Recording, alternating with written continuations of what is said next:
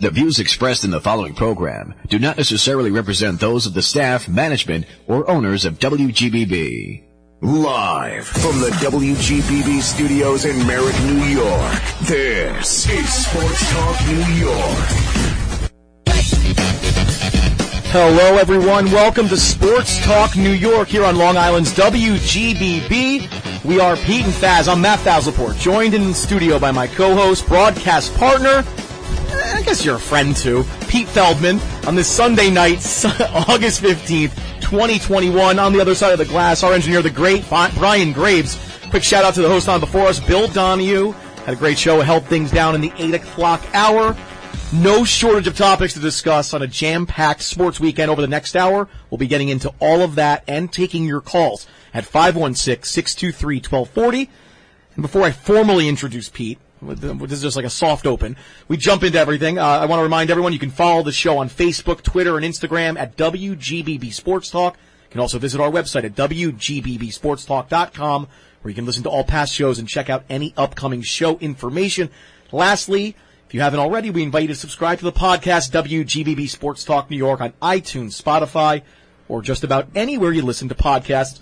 And while we're on social media podcasts, check us out on Twitter at Pete and Faz, um, at Maddie Faz and JNR podcast available across all platforms as well.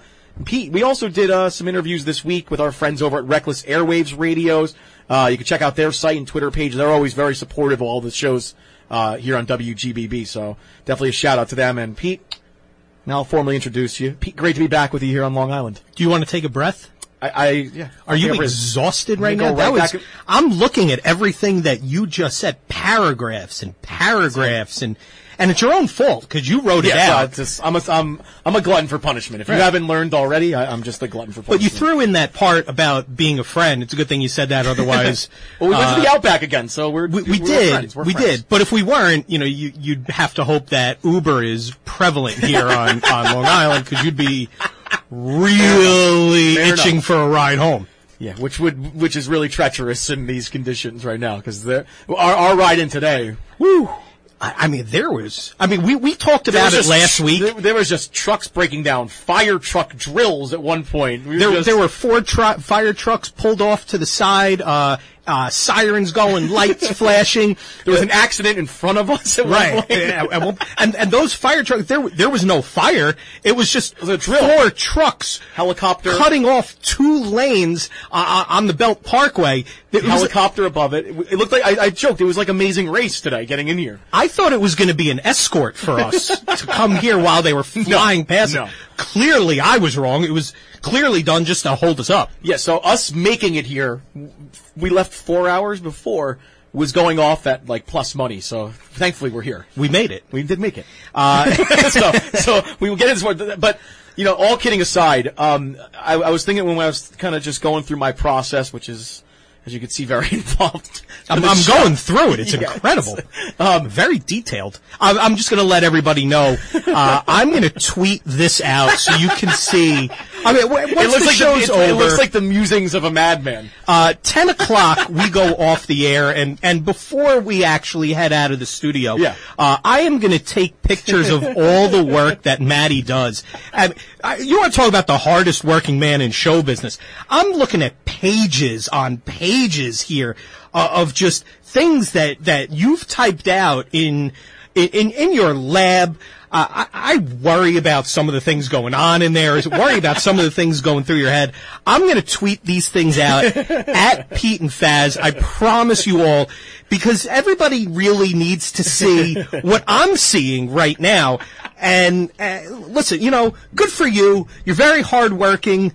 Not not overkill at all. I'll tell you that. My God. Where do you want to begin? What- it looks like you have the whole night scripted out. Uh, and I'm, I'm looking at one of the things that you mentioned here. Um, that a- no, no, it's no, a no, no. It's a loose outline. No, no, I'm just moving on here to actually loose talking about sports here. Yeah. Uh, that, that you, despite the the growing threat of the Delta variant, uh, this right now is the most normal the sports world has felt in some time. Yeah, right. Uh, and I, I agree with you. And just look around at some of the things going on that, that make it feel normal. The Mets are in a big series and just getting it handed to them. coming up short. Coming up very short here. They, they look for this, for Friday, Saturday, Sunday, they have just looked terrible. They're the only team that could go up against the the Dodgers at this point in the season are coming into this weekend Yeah. one in twelve in extra inning games. Boom! Every Met fan could have seen it coming right off the bat. Friday and Saturday, Dodgers win in extra innings, of course at the Mets' expense the if you want to keep going with things that feel normal, it's not just the the Mets having it handed to them. The Giants and Jets played last night. Uh, the Giants' offensive line looks absolutely atrocious, which one of those things that also is helping to make everything feel normal again. and finally, well, not finally, well, let's say the Yankees are continuing the hot streak, which which just feels normal also. Yeah. And and to really bring it full circle for you especially, being that not just a Jersey Shore kid, a Toms River kid. That's right. Toms River TR. going back to the Little League World Series once again, and we we spoke about it in the Yeah. car. As far as I'm concerned, there is nothing in sports that's more fun than the Little League World Series.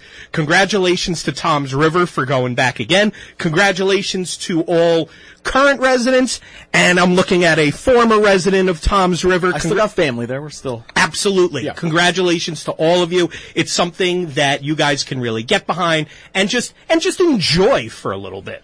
Yeah, the uh, well, Toms River gets way into baseball uh, down at the Jersey Shore, but yeah, it's, it's almost like deja vu because you're right. Uh, first of all, you have Todd Frazier's nephew, Carson Frazier, who's a really good player, who had delivered the big hit to. It's a little bit different right now. Uh, normally, you have to win the regional, and and then there's those teams and the international teams. No international teams this year because of COVID. So the champion of the of the regional and the runner up makes it. Tom's River actually did did not win the regional. They lost to a Pennsylvania team that's actually very very good twice uh, in that tournament. But because the, the runner up goes, they, they make it. So uh, pretty cool. Full circle again. They've been there a few times, and for the same Little League to go back again in 2021, really cool. And uh, yeah, you know, basically what I was what I was getting at was that you know, despite this Delta variant thing, and who knows where it's going to lead because there are cases kind of rising all over the country here.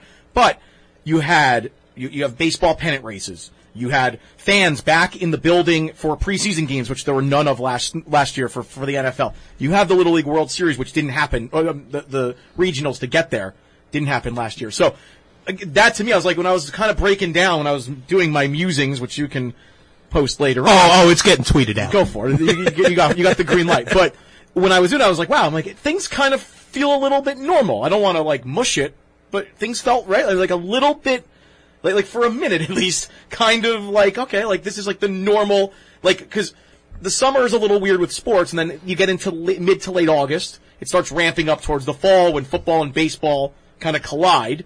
Which is, I think, is the best time of, of year. Like, you know, sep- late- agreed. Late September, Absolutely late September, agreed. October. There's really nothing better when you have some good football games on, playoff baseball. Hopefully the Mets can make it, and uh, you know all those kinds of You're, things. you're starting off the NBA and NHL Exactly. seasons.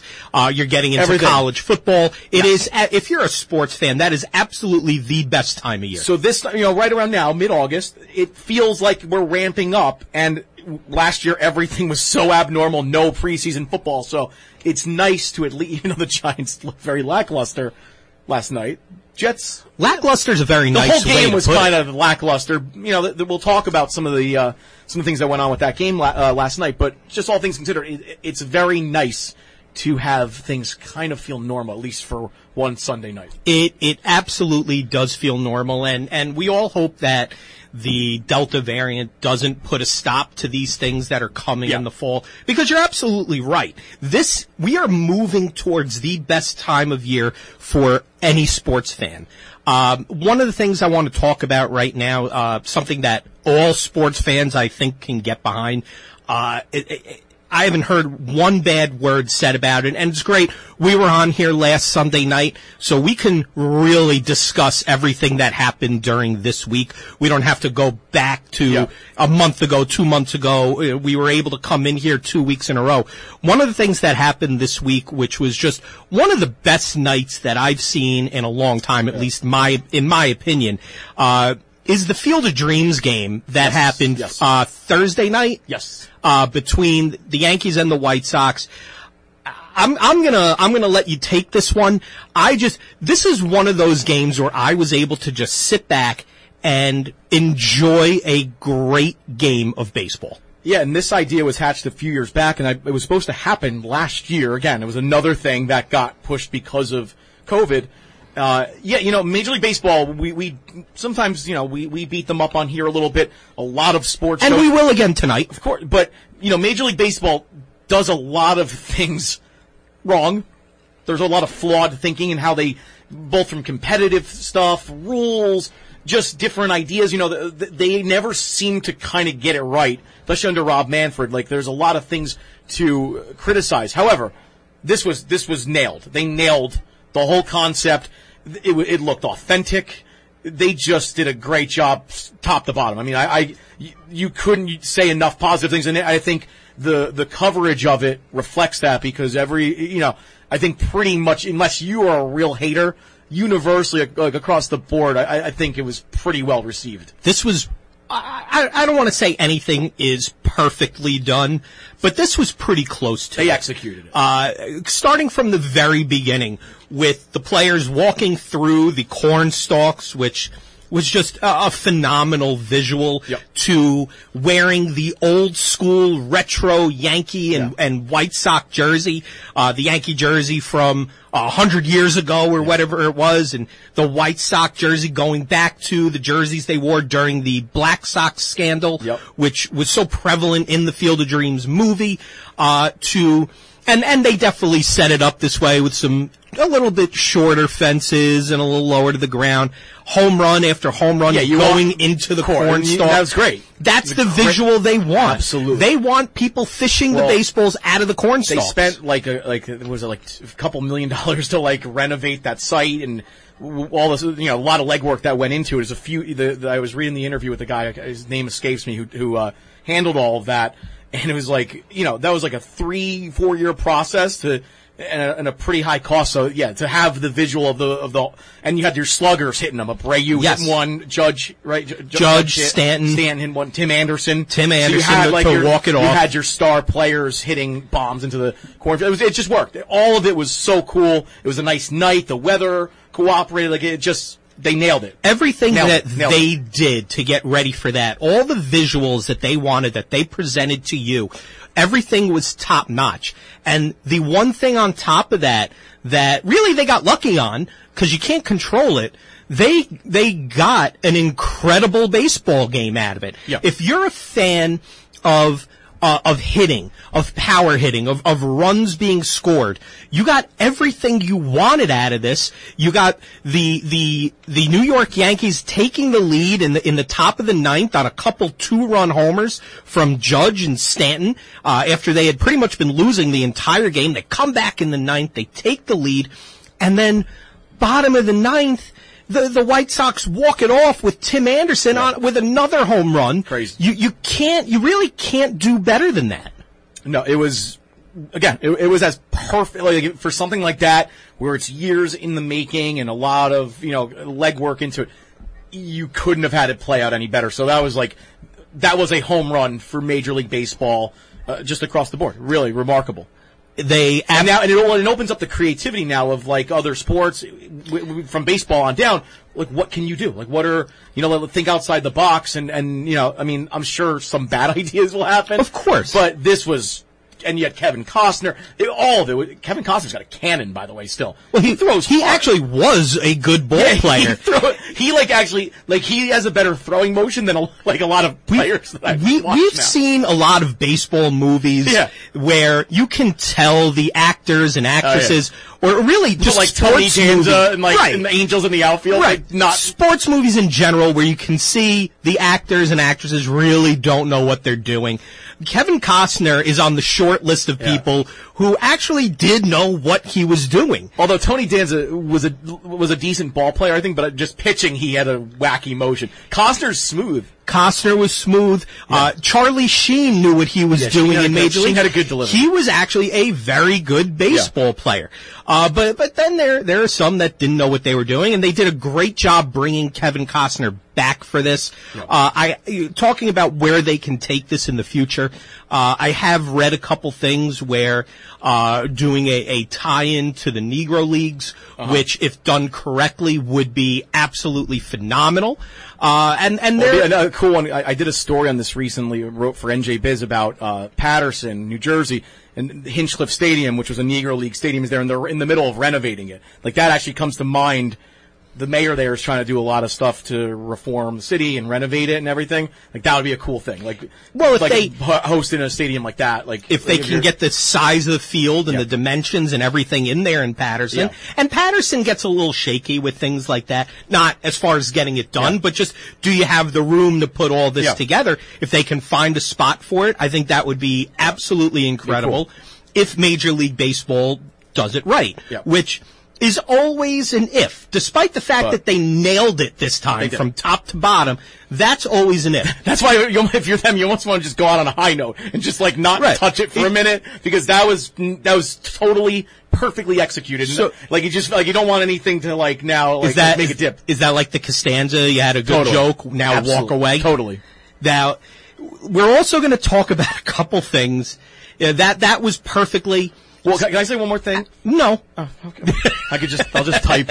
Um, no, the, that was see that and that was the, what kind of sparked the the this intro I was talking about was that I I was watching that and then that same night the Toms River East Little League game was on. They they ended up losing that night and won Friday night to get in. But I was going back and forth, and I'm like, "Wow, this is great." You have Field of Dreams going, and then you have the Little League team that has a chance to, like, with some fans in the stadium. Like, I'm like, "Wow, things kind of feel somewhat normal." Well, I'm confused though. You had to go back and forth, but you had to go back and forth. But w- with your money and and and the size of the mansion you live in, you couldn't have two TVs going at the same time. I, I, I, the setup. or did you have one of those TVs tied into a uh, a Keno game you were playing? no. um, let's. We're gonna. We we got a call in here. Dave from Franklin Square. Dave, what's going on, man? Oh, uh, good evening. Um, How are you? you know, you know, it's always what's al- well, thank you. Um, what's always nice is uh, a uh, as far as a special event like that is the nice rendition of the national anthem, which everybody can get behind. Couldn't agree more. Yep. And as far as the Little League World Series, and this is this is uh, you know a bug in my bustle, is of all the young people that uh, participate in the Little League World Series, uh, and the you know companies like Coca Cola and whatever that make money off them, shouldn't there be an endowment that these young people get like a thousand dollars for a college fund?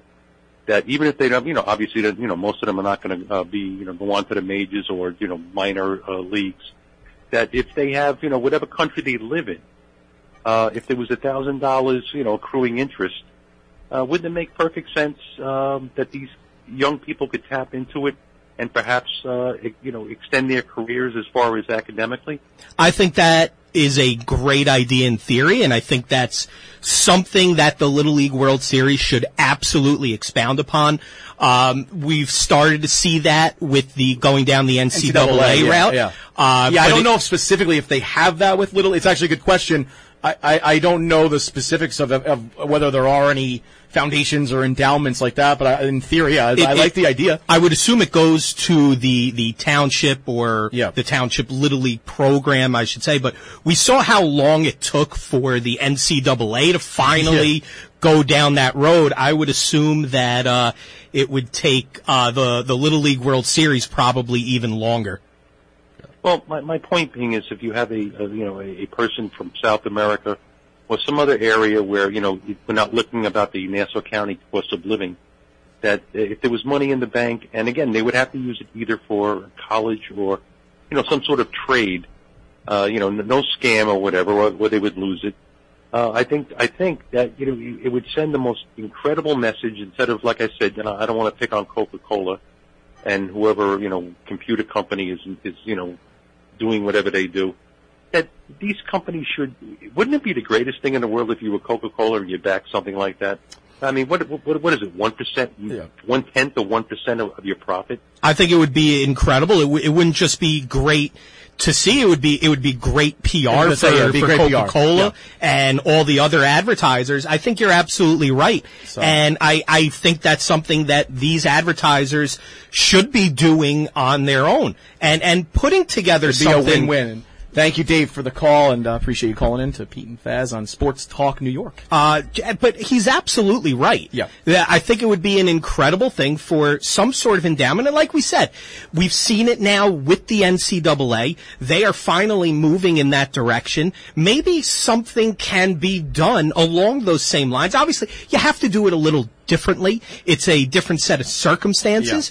But maybe Because a lot of that stuff will start from the grassroots level. You'll get local businesses who may try to pitch in and, and you know, sp- help sponsor and, you know, do different things. I, I, I don't know. It's a good question because I, I, I don't know exactly, you know, if, if any of these big companies, you know, what they do in terms of that.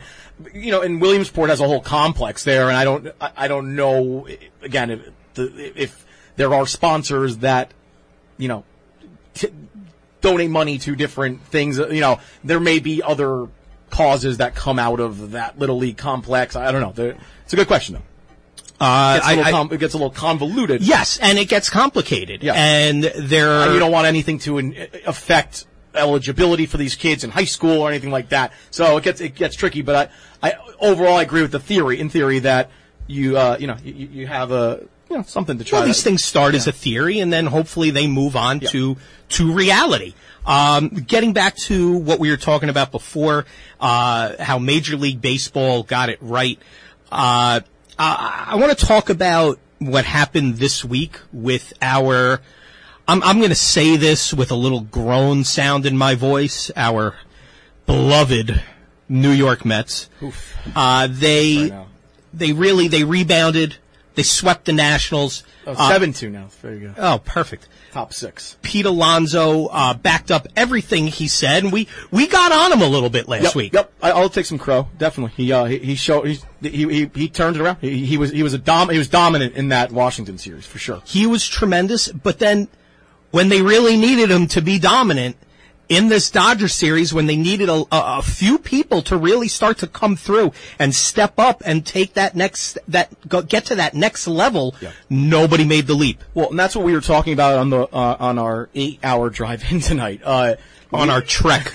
we uh th- all season it's just been it's almost like a purgatory they're stuck in this kind of area where they're either a few games up now whatever two probably they're going to be two and a half games out if this holds up tonight so you know five six games over 500 then three games over five they can't get to you know the dodgers are what 71 and 46 right going They're very good. yeah, They're so, great. So they, they have built they have consistently gone on enough win streaks to build a cushion.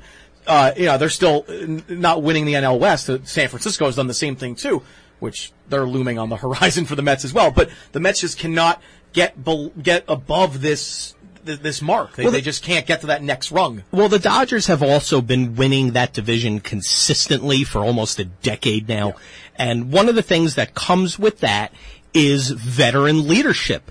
When you are there year after year after year and you win year after year there's a after year, There's a standard. It becomes, right, it becomes standard to, to go out and beat teams like the New York Mets who do not have that winning culture and do not have that, that winning voice in the clubhouse. They're, they're, They don't have that veteran to turn to. When, when we last saw the Mets in the playoffs, in that uh, 2015 they go to the World Series, 2016 they go to the wild card. Curtis Granderson, who had been on winning teams with the Yankees for a couple years at that point, Yeah. was a voice in the clubhouse for this team. They don't have that right now. Yeah, they have. We've talked earlier. The Mets have the good camaraderie, and that's great and all. And when they were winning, you know, the division, again, all good. Winning solves kind of everything. But yeah, now that they, they've hit a little rut here in the season, and, another thing to add to that is Jacob deGrom got some bad news this week. Uh, he'll be out at least another two. You know, he his it's another typical Met injury where he's just two weeks, three weeks, two weeks, three weeks, two weeks, three. Like you just can't by we blink and all of a sudden he's been out like a month and a half. And, But it was such a it was such a typical Met way to announce that injury when they said, "Oh, he's doing better, but we're going to shut him down for another two Yeah, weeks." like a- well, that's not better then. So- that's not good at all.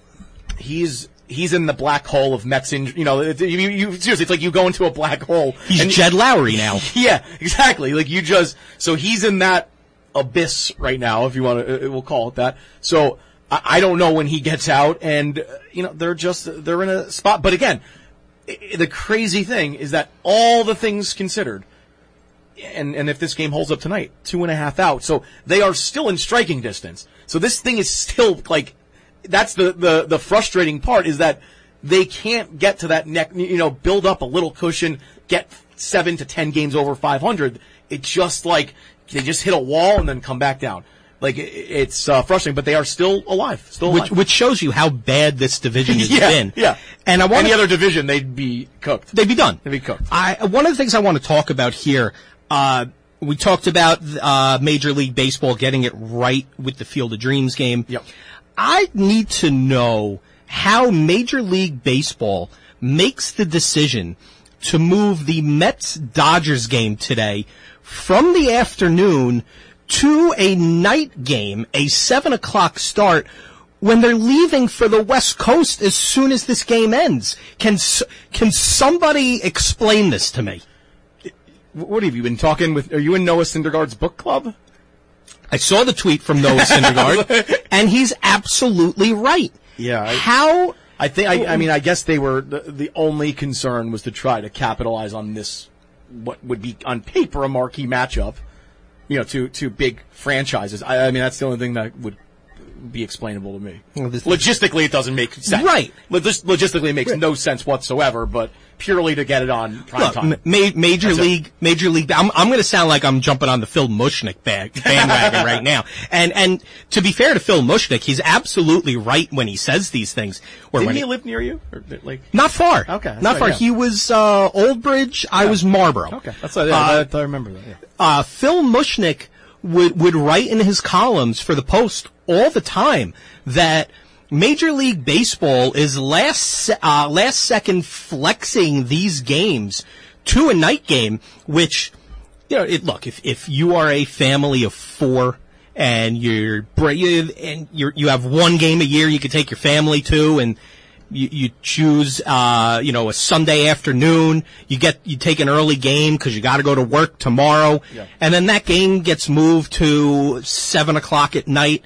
So you're now you're there until ten or eleven. If you live in Jersey, you're getting home at midnight now. It, it, it doesn't work for the fan base, and we saw what what Noah Syndergaard had to say today. It doesn't work for the players when you're leaving for the West Coast. I guess, and I'll just be devil's adv- advocate here. I, the only thing I can think of is that it's because it's August. There's no school now, so it's less of a blow for a family. To It's it's it's less on the on the children, Yeah, sure. so on a kid, I, I guess those two things that the fact that it's not school year and it's a well what was considered a marquee matchup, although the Mets have kind of shriveled up this weekend. Uh, you know, they figure let's get this primetime, you know, two, two primetime teams on in primetime. Well, I, I- obviously that's the thinking. I'm, I, I, I 100% understand where you're coming from. That's absolutely their thinking behind it. The fact of the matter is, uh, I'm just going to go ahead and say it. They're wrong. I'm right. Okay, so they got Field of Dreams right. They got Field of Dreams correct. They got Sunday Night Baseball incorrect. Okay. They're one for two this week, which is good. That's a miracle. That for them, that's pretty good. Batting 500. They, So- they did okay this week. we'll give them credit where credit's due. always do. We're fair. We're fair. We're anything but fair. Nah, I'm fair. Yeah, sort of. All right, 516-623-1240. You're listening to Sports Talk New York, WGBB Long Island here, where Pete and Faz were with you until 10 o'clock tonight. And uh, coming up after the break, we're going to be talking about, we'll talk uh, football. We'll do a little, We can do that. And, and we're on till 10 o'clock because we don't have school tomorrow. we don't have school tomorrow. You might, but uh, we'll be talking about the Jets-Giants game and uh, some much more, and uh, give us a call. Be right back. You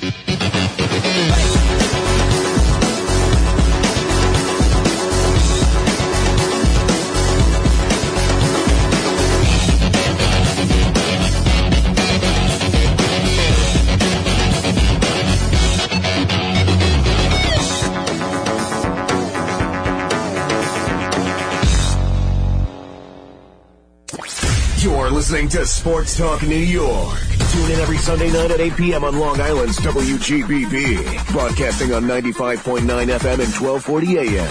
Or listen live online at WGBBradio.com. Stay connected to Sports Talk New York on WGBB by following us on Facebook, Twitter, and Instagram at WGBB Sports Talk. You're listening to Sports Talk New York on Long Island's WGBB. And now, back to the show. 932 on WGBB. You're listening to Sports Talk New York. We're Pete and Faz with you until 10 p.m. The great Brian Graves on the other side of the glass. You can give us a call, 516-623-1240. And uh, during the quick break there, Pete, you, uh, you're a man of your word, right? You started taking pictures of my Ditto packet, so I, I think I'm going to cut off access to my uh, sensitive materials for the future shows. Well, look, I, yeah, you have permission. You I said I was going to tweet it. You said you had no you're good, problem you're with good, that. you're good, you're good. I just want to make sure I have the pictures ready to go because I said as soon as we go get off the air, I'm the first thing I'm going to do is tweet it out. And if the first thing I do is And then take get us the home safe. pictures, Then get us home safe. Well, I didn't say that. I didn't say I would do that. All right. Well, we'll talk. We'll I'll talk. get home safe. All right, I'm gonna need a ride. Um, anyways, uh, all right. Well, let, let's jump in again. There's at least at the very least right now. The, I, I even though the Mets have me a little bummed out after you know te- Bummed out. teasing They're us terrible. but they teased us a little bit with you know the Washington series. They they showed some heart, some grit, and then have just uh, you know coughed it right back up. They showed heart and grit against a terrible team that just traded away their I entire know, roster. I know, but uh, come, I'm just I'm I'm I'm whole I'm grasping at straws here. I'm I'm turning into that really pessimistic Met fan. I know you're starting to get you got you got the little edge. I'm right making now. the turn. Yeah, I'm- I'm making the I heel turn towards I- pessimism. Oh, heels starts tonight. The, the show. The I'm gonna. show. I, I have my DVR set for Yeah. it. I'm excited. It's a show about wrestling, so so I'm good. gonna watch. Yeah, we're in. I mean, I'm wearing a Four Horsemen shirt, so what do we, you are. I wish I had a Four Horseman shirt. well, you have a Ditto packet, so you're good. the, free, of, free of charge. I have my New York Rangers shirt on and a Ditto packet. Yeah. And the reason I'm only saying that I have a New York Rangers shirt on is because you made a lot of comments last week ah. about my blue shirt. So. Okay. today I'm wearing a shirt representing the blue shirts, okay, fair enough. which I just totally came up with in my head, but it sounded pretty good. Sound, you should have written it all down, mused about it like I do. Didn't have to. You're all spontaneous. Oh, so uh, again, it was great to have football back last night. Not the greatest game, No, but, but it's but nice to ha- have. Well, well, let me let me set this up a little bit better. That earlier in the week, the Giants did a uh, a fan fest, open practice. It was an electric kind of atmosphere. They had fireworks, uh, the whole thing. People were tailgating before it. I, I didn't go out to it, but I was just kind of following along. And uh, you know, an open practice, you know, just kind of rah rah stuff, throwing T-shirts into the crowd. I thought it was good. It was like almost like a pep rally which they don't usually do those kinds of things. The Giants, they're not always great with like event stuff and like PR stuff. So it was good to see. You know, they had old players there, uh, so it was a good vibe. But then last, and then to have you know the kickoff game uh, preseason after not having a preseason last year under the you know, so it's the first time in the Joe Judge era with any fans in the stadium, which I think is a good thing. So you know to get it going, but they didn't really play a lot of players. The Giants, the the Jets did. They started Zach Wilson, who looked pretty sharp. Uh, I, I think uh, a Jet fan would have to be happy with you know because it was interesting. The first few practices, I guess he was looking a little shaky. Jet fans were like ready to like jump off the cliff. They were- they were imploding already. Like it, like without it never like, takes long. practices like unseen, they were like ready to like just jump off the ship. However, I thought you know he, he, this is a kid in his first snaps. Thought he looked pretty good. Uh, you know, again against basically a, a second and third string defense, but moved the ball, showed some you know showed some energy. Showed Uh, look, I'm a believer that Justin Fields should have been the pick for the Jets. I will. you you said that I, I truly, before the draft, I truly believe Justin Fields like will be and he looked good also. he did. He, he, I think he is going to be a top, top, top notch quarterback. But I think Zach Wilson is good. I think he's got. I think he has some some assets to to work with. I just think he's a little raw. I, I don't. I, I'm- I'm questioning. You know, he played again. BYU didn't have the greatest schedule last year. Uh, he tore it up, but I don't know. I'm just very curious to see how he'll play with pressure and you know in, the big you know I I just think there's going to be some growing pains this year. So I'm going to make a couple comments here about uh, all the points you just made, uh, starting with the Giants Fan Fest. Uh, one of the things that the Giants always seem to pride themselves on is the fact that they don't go in that direction. They are an old school team with an old school mentality, and that's what they like to celebrate about themselves. And that's that's fine. Like not a lot of gimmicky stuff. Right. No, there, there's, it's just straight to the point. We are football and football only. Yes, and agreed. we're going to celebrate that. And that's fine. It is what it is. Uh, they're not right. They're not wrong. That's just how they like to operate. Uh, this is a different kind of year where getting fans back into the stadium like you said it's the the first time a fan is going is walking into MetLife Stadium during the Joe Judge era. So we're going to change things up a little bit here and we're going to celebrate all these things and we're going to we're going to bring fans back uh, with a, a party like atmosphere and and we're going to do everything we can to celebrate not just the fact that it's uh, that it's the football season. We're going to celebrate the fact that fans are back in the building. And I, I listen, I, I haven't spoken to anybody in their front office, but I would assume that that's the mentality behind it because it's. It's certainly not something that Joe Judge is bringing over from the Patriots. That that's clearly not a Bill Belichick thing. Um, now, going to Zach Wilson, the one thing that I can say here is what you are looking for, especially in week one of the preseason, is he looked like he belonged. Yeah, and every article that I've I've read, and I'm sure you've read, and every Jet fan has read, is things have been very shaky in these practices for Zach Wilson. He's overthrowing targets. He's misreading targets. He's I saw a couple things. He's running the wrong play. I don't know if any of that's true. I'm not a lot of watching hysteria. Right. I'm not watching these practices. I also assume that every beat writer out there and, and every writer, anybody who's covering the Jets, they know how quickly they can get a Jet fan to go off the rails. it's almost fun at this point. So you say a couple things up. Zach Wilson didn't look good there, and every Jet fan is up in arms, and everybody wants to read what you're writing, and that that's a fun way sometimes to overblow it. Maybe it was overblown, maybe it wasn't. But I can tell you after watching week one and the short time that Zach Wilson was on the field, and yes, it is against a second tier defense and a third tier defense, and the Giants didn't really have a lot of people playing that are, are going to be taking a lot of snaps during the regular season. Either way, Zach Wilson looked like he belonged. And whether you prefer Justin Fields or you prefer Mac Jones or anybody else that went in the first round this year, if you're a Jet fan, hang your hat on the fact that you just watched your rookie quarterback in week one and you can breathe a little bit. Yeah. He belongs. Yeah, and I think that's fair. And and look, Jet fans, you're going to have to be invested in him for a long time. He's going to be going to be the guy at a minimum for two to three seasons, and hopefully more. But uh, so to you, you got to keep your cool in these early practices and whatnot because the, you're, he's your guy. He's your guy for, and uh, I, I think the one thing, one of the things to build on for the Jets is that.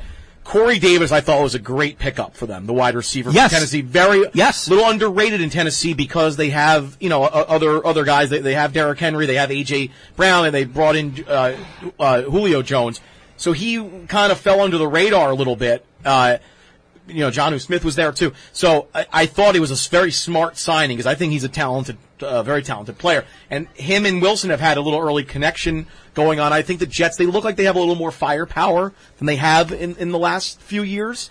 Uh, so, but it's, again, it's just going to be some growing pains. It's a, it's a young quarterback who didn't play, BYU was good, but they didn't play like an Ohio State or Alabama schedule. You know what I'm saying? So, I, I just think there's going to be some growing pains. He's he's really taken a jump up in class, but like you said, he belonged. You, you, the way he moved, the way he you know threw the ball, he's got some zip on it. I, I think he's got a little moxie to him. He didn't look intimidating. No, he didn't look all. shook at all. Which I, Nope. that that's yeah, then that that's really what it boils down to. You want, you don't want, you want somebody who doesn't look like a deer in headlights, who, who's got some confidence, some swagger, and you go from there. And I, and I do think he had all of those things. And I, so, I, mean, for, for night one, I mean, he checked all the boxes you could possibly want. some of the things that are going to help with that swagger and that moxie and making your rookie quarterback look like he belongs. Number one is getting a legitimate professional target for him to throw to like they did with Corey Davis. And number two is doing the opposite of what the Giants have done the last couple of years. And that is beef up your offensive And line. I like what they've done with the offensive line. Yes, they've I- addressed it in the last I couple thought drafts. Vera Tucker was a good pickup this Yes. year in the draft. Yeah, uh, Becton obviously is a monster over at left tackle. So yeah, but You have two what should be. Ve- look, we've seen what Becton can do. Uh, we're going to see what Vera Tucker can do. Whether whether he turns out to be a, a good offensive lineman or a terrible offensive lineman or anywhere in the middle remains to be seen. We're we're to find out. But either way, the Jets have made strides to beef up, beef up the offensive line in front of their rookie quarterback, which is going to help him stay upright and poised and look like he belongs. Yeah, and and look, the other thing with the Jets is that the uh, A- AFC East is now a very strong division. It wasn't always that case in the last ten years. You know, No. it's been pretty one-sided over the last you know two decades. It was Patriots, and that's it. Yeah. So, but the Bills are obviously legit. Dolphins are coming up.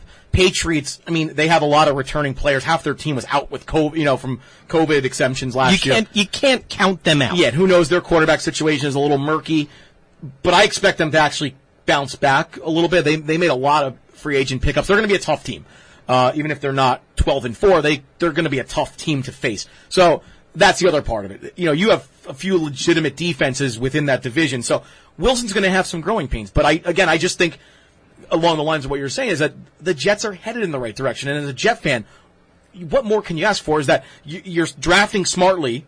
You, you're, you're, it makes sense. Like, you, you know, it doesn't, you don't look at the moves and be like, what are you doing? Like, it actually makes sense. And, and now you, you start to, to build up and, and hopefully level up from there. The New York Jets are doing something right now that we have so rarely been able to say about them in the past, and that is that they are trending in the right direction.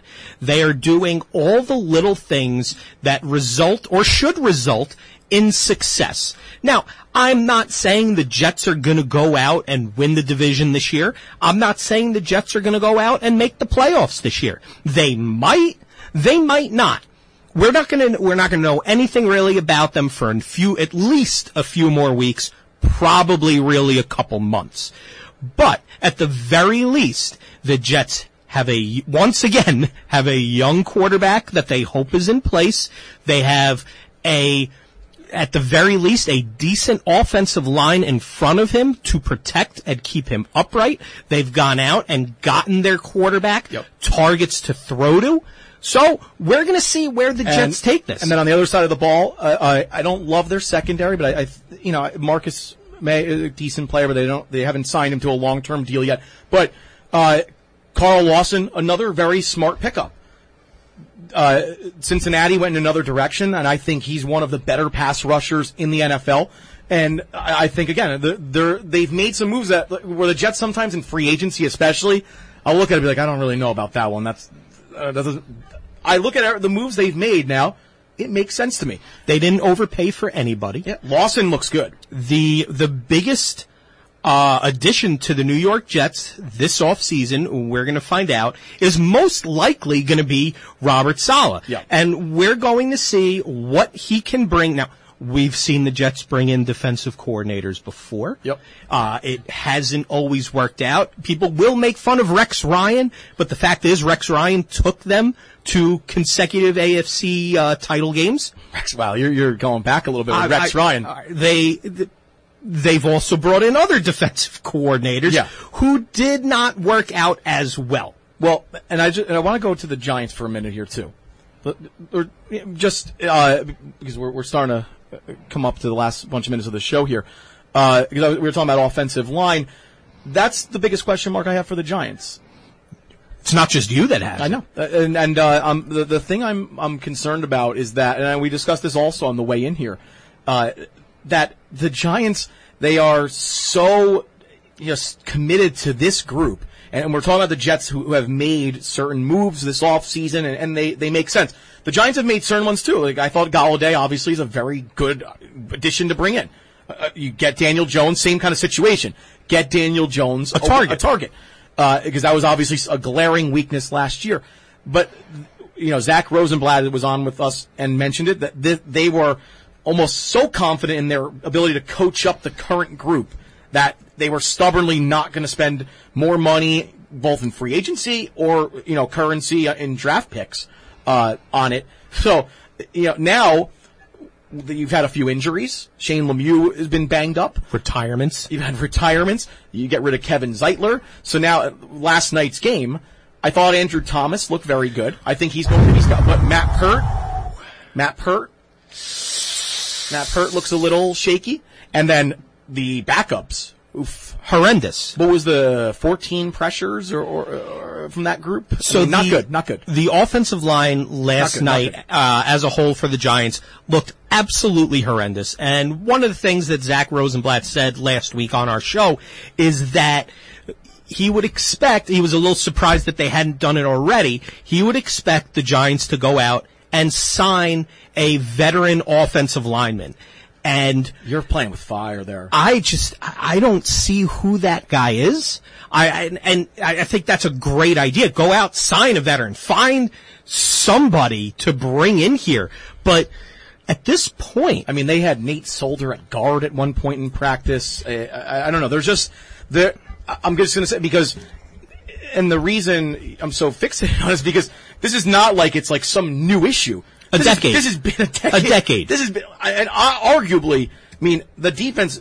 You know, there was a bunch of years of down years of the defense, but I, I would say if you looked at from in the Eli Manning era, what caused the the Giants' demise till present day, I would say the, the disintegration of the offensive line would be the number one, you know, issue Matty- more than anything else. Matty, this is I'm gonna say issue. this. This is a big, big issue. that is an inarguable point. The absolute decline of the Eli Manning era with the Giants is the offensive line. And it's still a problem. you can't argue that. And it's still a problem. And part of the reason for that is that they whiffed on very high draft picks uh, that were offensive linemen. I think they whiffed on two firsts and a second. Yep. Uh, and and it's very difficult to recover from these things. There's a lot of money that's tied up in these first and second round picks. You can't just jettison these guys and bring in somebody of quality. It doesn't happen. You have to hit on those high draft picks. And starting with Jerry mm-hmm. Reese, he did not hit on those high offensive No. lineman draft picks. He whiffed on all of them. So now you are just committed to this group. You didn't address it in the draft. Nope. You did did actually did more subtractions in free agent because you let Zeitler, who was the best lineman they had last year, Correct. most consistent, Probably So- the best over the last couple of years. So now, I mean, and, and you have little to no depth. So now you are going to war with a group that's very unproven, very raw. Uh, Matt Peart, you're really asking him to take a big leap in year uh, year two to be a start the starting right tackle, and I just in a year where you need Daniel Jones to take the next step. I mean, desperately and this has been an issue. This has literally been the the cause of this the offensive engine to stop.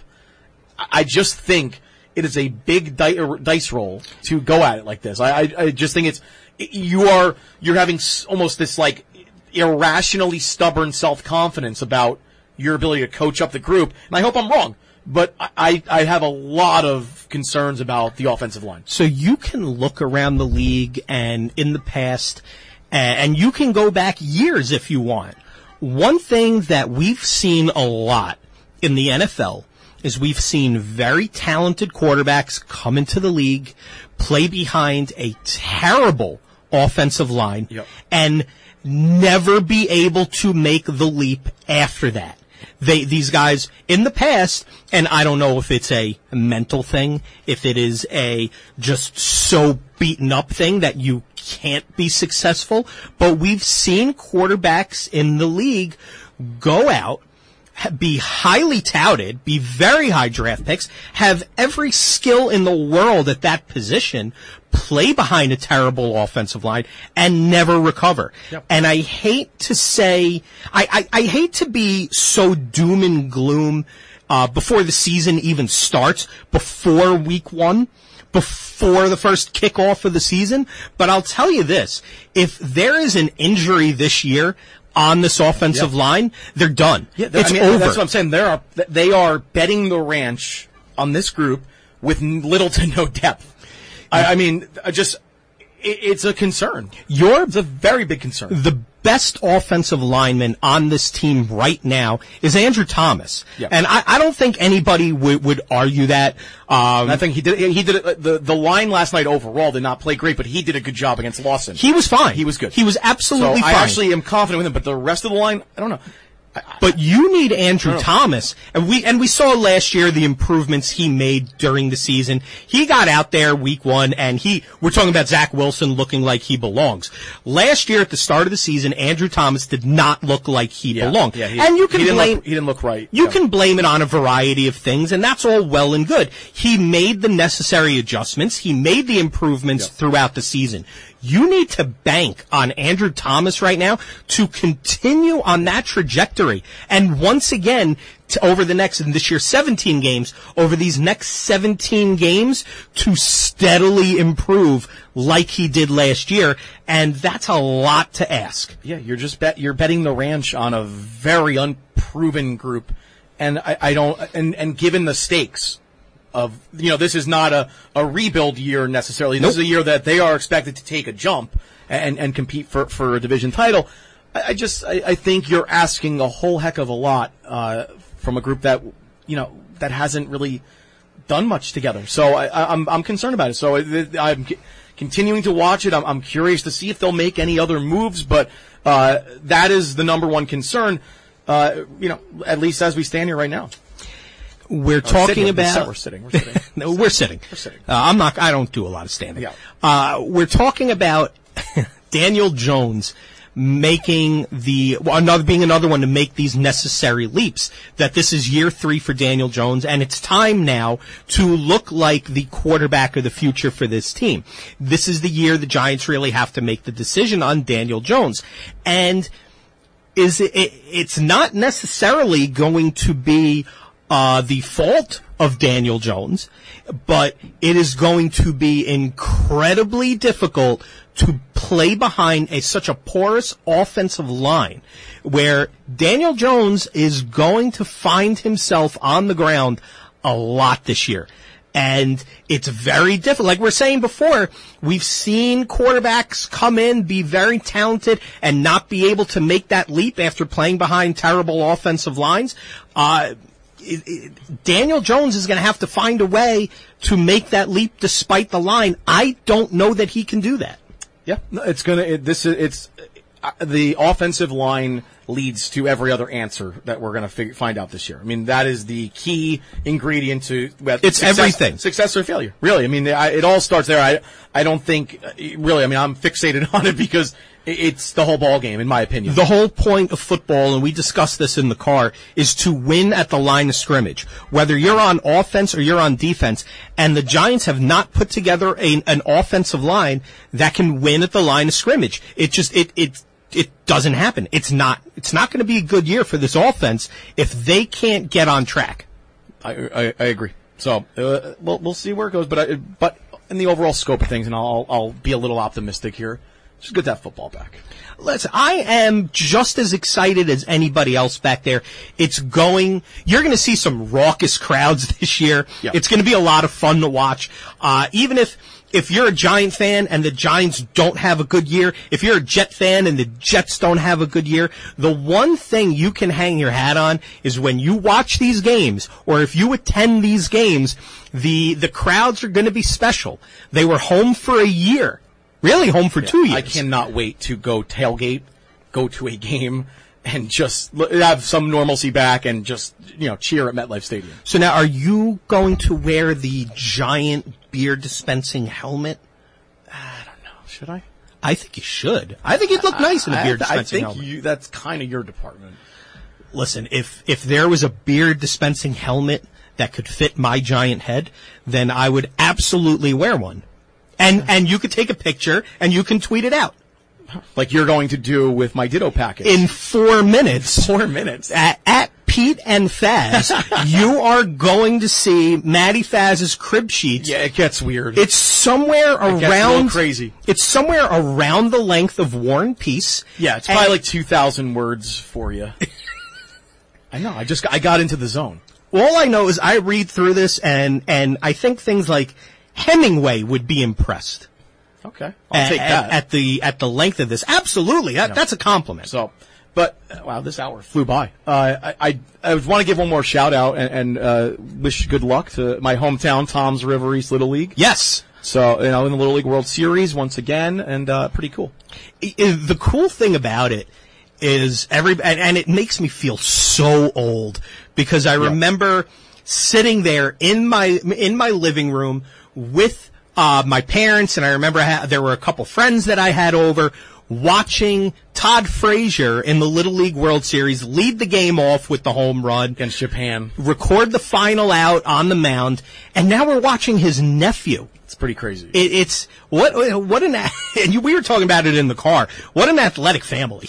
yeah, they've the they and they have a knack for the big moment. I'll, I'll say that. Two Pretty- pretty brothers, crazy. two brothers in the Little League World Series. Now a nephew. wild. Good, good for them, and it's going to be a lot of fun to watch.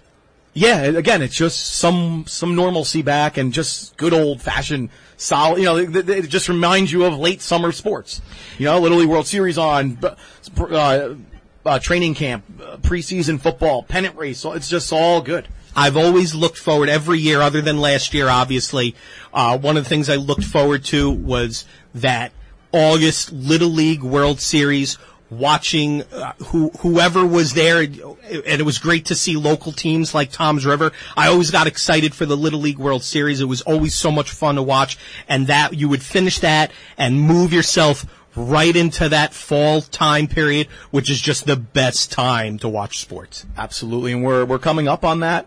And uh, this was a lot of fun tonight, even though the Mets, I think it's nine two right now. Good, that's So, good. Yeah, so they're getting smoked on Sunday night baseball. So good thing they moved the game and uh, all the logistical problems that that come with it. But uh, Pete, this was seriously a great time tonight talking about all the Mets stuff, all the Yankee stuff, all the Little League World Series stuff. Shout out to Toms River East Little League, Jets Giants. I'm feeling good. Crib sheets about to be Yeah. posted or You can tweeted see out. it all. You can see all my, Faz. how my crazy mind works. And uh, we thank the great Brian Graves on the other side of the glass for, for handling things. And we're listening to Sports Talk New York. We're Pete and Faz on Long Island's WGBB. We're back with you next week. Take care. Good night.